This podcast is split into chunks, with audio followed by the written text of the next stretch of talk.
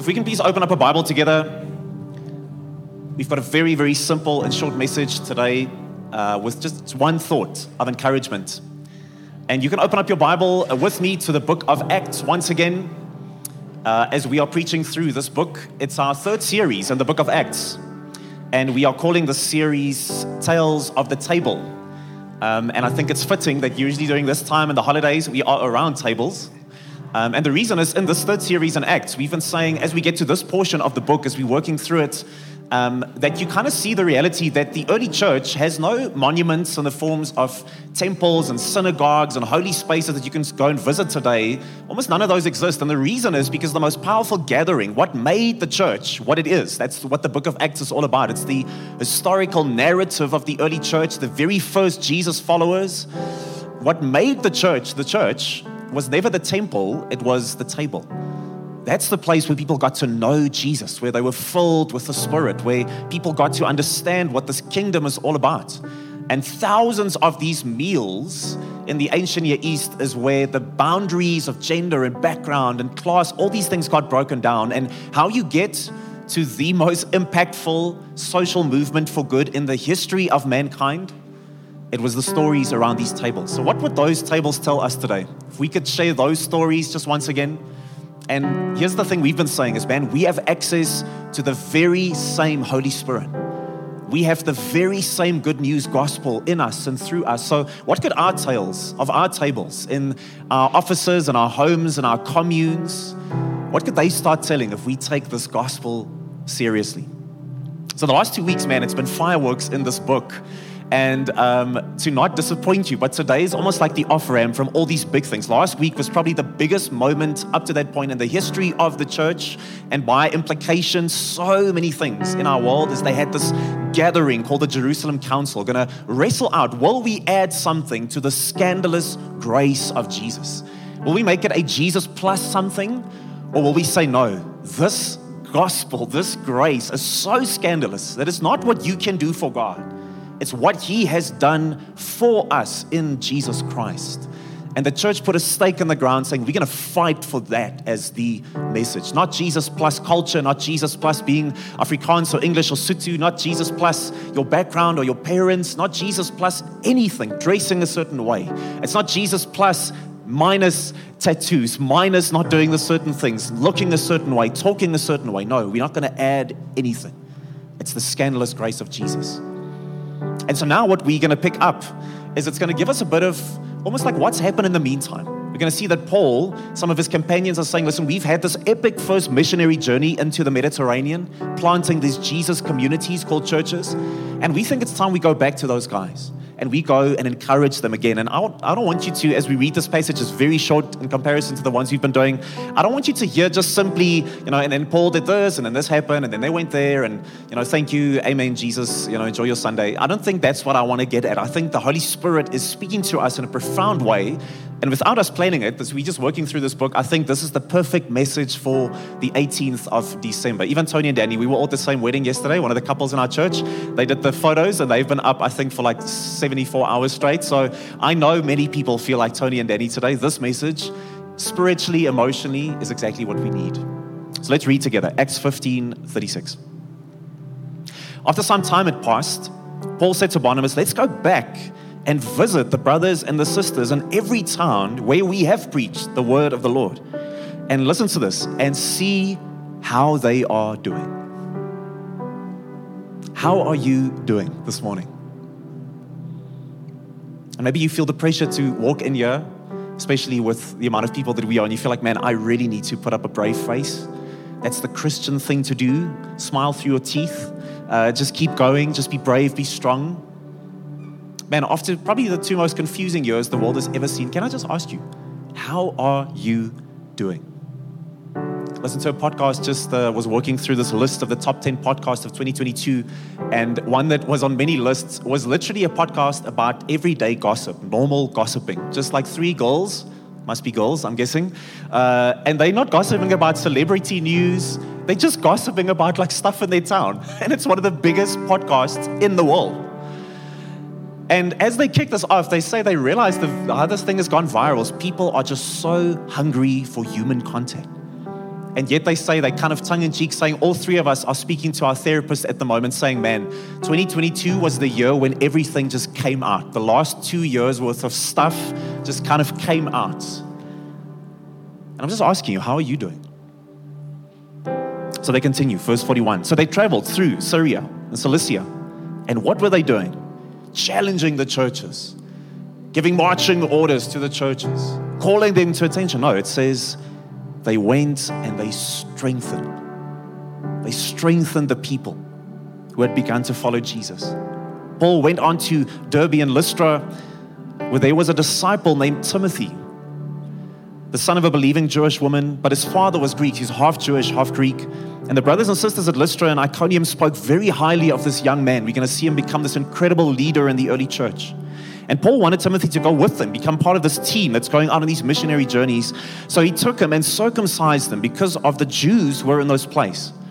And since they all knew that his father was a Greek, as they traveled through the towns, they delivered this decision, which we spoke about last week. Let's keep the scandalous grace exactly what it is. Let's take this message to these other churches. They sent it by the apostles and the elders of Jerusalem for the people to observe. And then once again, verse 5 is where we end. It says, And the churches were what? They were tired, they were challenged, they were called to new heights. No, it says the churches were strengthened. They were strengthened in the faith, and they grew daily in number. And that's it. Just a bit of travelogue, a bit of where's Paul this week. And yet there's a theme that's so clear. Let me illustrate. So, 7 p.m., October 20th, 1968. Mexico City, it's the Olympic Stadium. And everything is basically gearing down. They're almost about to switch off the lights. The last couple of hundred people in the stadium are kind of filing out. Uh, they had just witnessed this incredible victory in the marathon item where Mamo Wolde of Ethiopia, of course, it's never like a guy from Egypt, the Ethiopians, he literally stormed to a new world record, just powering over the finish line in this 41 kilometer race. And people were just in awe of this man's endurance, his stamina, running for his country. And as everyone, like all these other runners, had finished long ago, some of them had been taken to the first aid stations. These guys had given everything. And just as they're about to finish off, there's this kind of ruckus coming from the gates of the stadium. And there's sirens and people whistling, and something's happening there. And so the people kind of turn the last couple of few, they turn their attention to what's happening. And in runs this lone figure wearing the colors of Tanzania. And I say running, but he was, he was limping. he wasn't running, it wasn't a triumphant run. It was this very painful looking limp into the stadium. And this man, John Stephen Akhwari, he had taken a very, very bad fall somewhere during this 41 kilometer race. And yet, here, almost an hour later, he limps forward. And as he's about to finish this very last lap of this massive race, the people left the stadium, they're like, This is incredible. And they start standing to their feet and they start cheering this guy on and cheering him on. And it's not as if he's going any faster because this man is hurting. And he finally, not even triumphantly, but just kind of falls over the finish line and he just lies there. And as medical personnel rush in, uh, one of the journalists, because that's what you need to do, she just kind of goes right at him and she asks him, So, why did you not just quit? Why did you not stop? You look so bad. You look injured. You look in pain. And he famously said these recorded words Akhwari answered, Ma'am, my country did not send me 11,000 kilometers to start a race, but to finish it.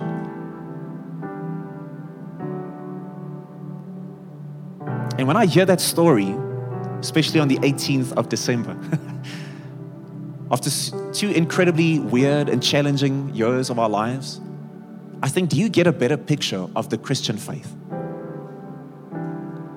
The Christian faith is not for the strong and the epic and the, the immovable who sprint over the finish line. The Christian faith is a marathon. And in this passage, the commentators all say we get basically no principles. There's nothing from this text today like, and now we can, you know, examine this and we can go and apply that and we can just contemplate this. There's nothing like that. There's just one through line as almost a throwaway idea. And yet you realize once again it's by the Dr. Luke as he's writing this record of the early church. He just throws it in there once again that don't miss the fact that this was the success of the early church. Three times it says the same thing. Verse 1, it says, Let's go back. Yes, let's go to those brothers and sisters, these Jesus communities we've planted, and let's go back to those that have become Christian and what? And let's see how they are doing. And then, secondly, it says, So they traveled to these places and what? They strengthened these people. Those who started the race, who started following Jesus, you know what they need at the moment? Is not marching orders, not to be called to task. They need strengthening. They need to hear once again, friends, this is not a race. This is a marathon. And finally, again, the churches were strengthened. Can I maybe say something that you have not heard in a long while? And maybe I can just say it to you again today. Friends, God is faithful toward you in ways that you cannot fully fathom. And His plan for you is not to start this race that we call faith, but see to it that you finish and flourish all the way to the end. You see, this man, as brave as he was, he was running from a place of pride for country, for my people, for my family, my coaches, the, those around me. I cannot stop now. I, I didn't come 11,000 kilometers to start this race, I came to finish it. And as absolutely epic as, I, as that is, man, as somebody used to run it, but I, I wish I had a story like that to tell. And yet I realize, as powerful as that is, friends, as Christians, we do not have grit and self control and determination. We are more pious and holy than other people in the city. We've got better religious practices. We're smarter. We're more clever. Now, what we have is the spirit, presence, and power of God within us, and a Father who says, I am more committed to you than you can ever understand. I'm not looking to you to finish this race on my behalf. I have made the covenant commitment to carry you to the end if needed. And guess what? You are going to take some hard tumbles as John Stephen Akhwari came into that stadium literally with his, his one leg bandaged up from this race, friends, we are going to stumble at times. We're going to fall into seasons of doubt and struggle and hurt. The church is going to frustrate you. The pastor is going to offend you. The people are going to hurt you at times. There will be moments where you feel like, man, this whole thing doesn't make sense anymore. The country that I live in, the circumstances I'm facing, the fact that my mom suddenly gets struck with cancer, the fact that my, my, my favorite person in the world is just moving away and abandoning me, all these things will happen, friends. There will be times where you epically fail in your own Christian convictions. We will fall hard on our faces, and then there will be a moment where not I'm asking you, stand up, finish the race, come on, do better, get it, get it done. It's going to be a moment to hear again. You know what the strengthening of the church always was? To hear once again that it's God more committed to you than even you can ever be to your own faith. It's the God who says, I'm going to see to it through the grace of my Son, through the power of my Spirit presence within you that you do not simply get invited into the joining of a race that is new life, that is identity, that's adoption, that's freedom, but that you will see yourself cross that line to the very end. How often does our faith just become a bunch of do's? Do more, do this, do that. I said last week, how many of us, if I ask you today, how's it going with your faith? If you're a Christian here today, how's it going with your faith? And most of us will begin. The first thought that comes to mind is, oh, Joe, you know, I'm, I've been reading the Bible. You know, I, I, know I haven't been to church as much as I should, but, you know, uh, today I'm here. It's the 18th of December, Joe. I'm here and I'm, I'm doing this and this new rhythm and I'm, I've, you know, I'm, I'm not cursing as much as I used to. And, I'm, and we've got so many do's that we, in the end, literally feel like, listen, this thing is, it's, it's breaking me trying to keep up the Christian facade, the Christian race, trying to, trying to run this thing. And what you need to hear today is that it is not within your power to do this. Friends, I am the pastor of this church. I cannot do Christianity in my own strength. I literally do not have it within me. There are people who can finish 41 kilometer races on a basically a fractured leg. That can happen. But to do the beautiful thing that God has called you to, that can only happen when I completely surrender to the power and the grace of a Father who carries me when necessary. And can I just encourage you today? Maybe, maybe in the last couple of months, you felt like, man, I've, I'm, I'm not sure if I'm progressing if I'm seeing as much change as I used to see, or i am recently into this Christian faith and I kind of feel like, man, a lot of the old habits and, and voices and lies and things are just calling back to me. Can I encourage you with what Craig Groeschel often says? He says, don't overestimate what you can do in five years.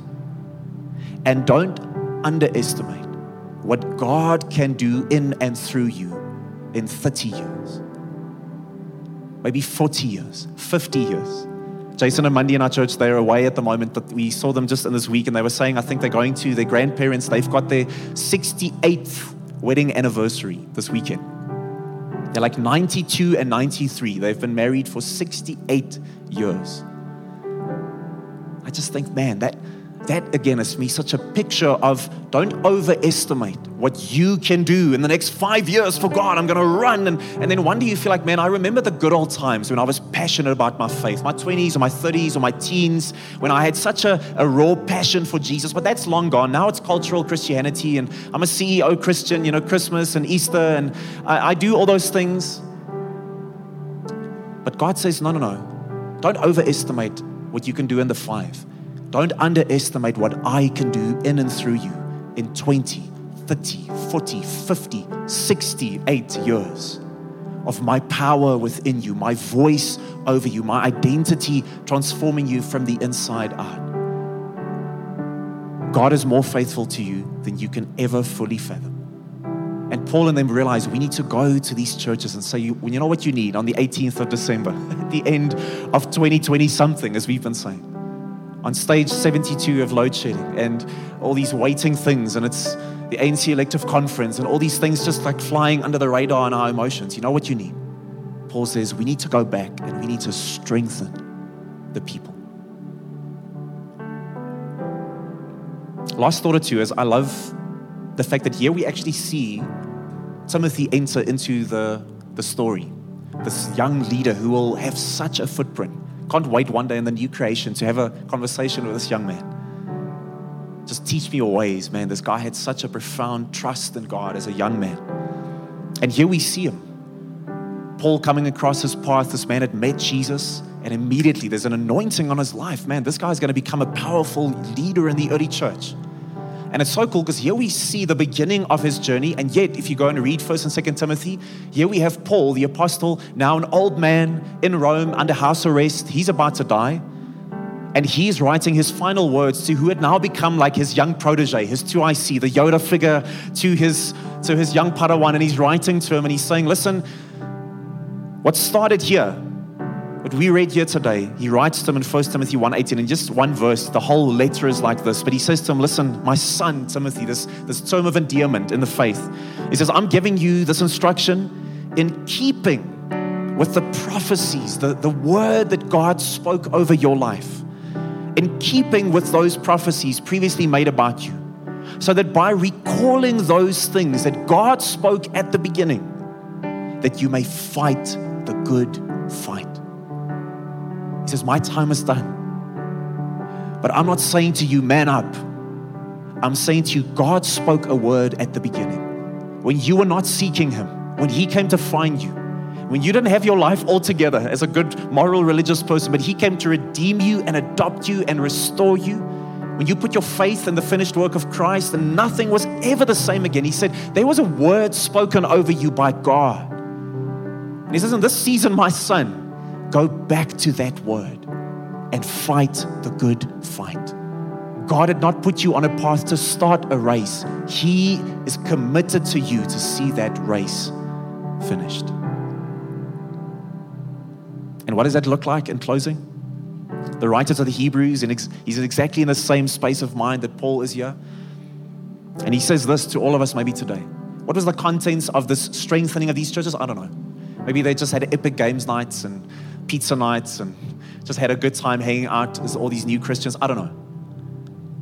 But I think it probably sounded very much like Hebrews 12 1. It says, Therefore, since we, if you're a Christian, if you're a Jesus follower here today, since we also have such a great cloud of witnesses surrounding us, let us lay aside every hindrance and sin that so easily ensnares us, and let us run with endurance the race that lies before us. And how do we do that? With grit, with promise. Make your New Year's resolution somewhere on this side of the new year. Then you'll be even more powerful going into next year. I'm going to read the Bible. I'm going to make it work. I'm definitely going to curse less. I'm going to, I'm going to get this thing done in early next year.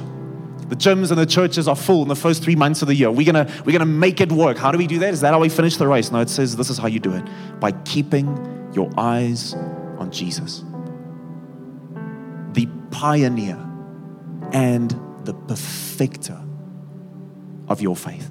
I love some of these other translations the founder and the completer, the source and the perfecter of your faith.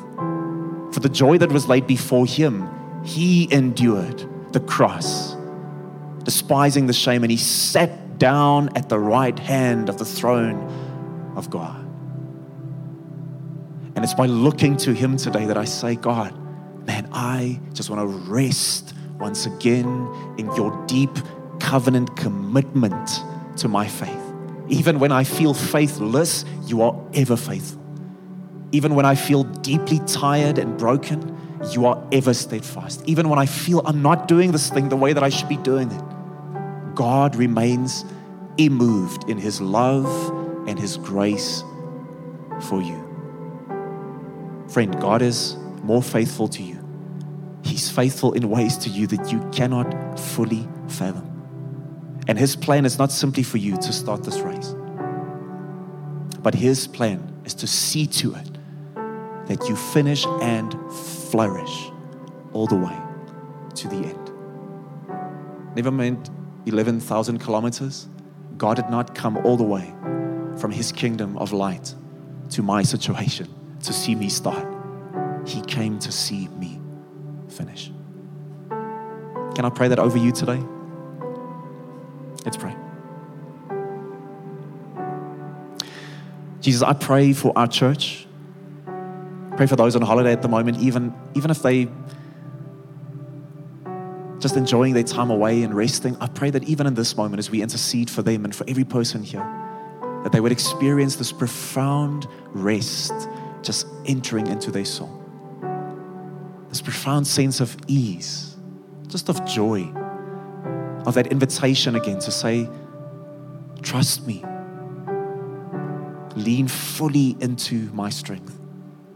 Know that I am your God. And I pray, God, that we would bring this year to an end in the posture of the victory of the one who goes before us, Jesus. And I just pray, can we lay our emotions and our doubts and our struggles and our joys and our hopes, God, for those who've had just an amazing, amazing year. All of that we just lay before you as you see us, God, every year, every decade to the very end.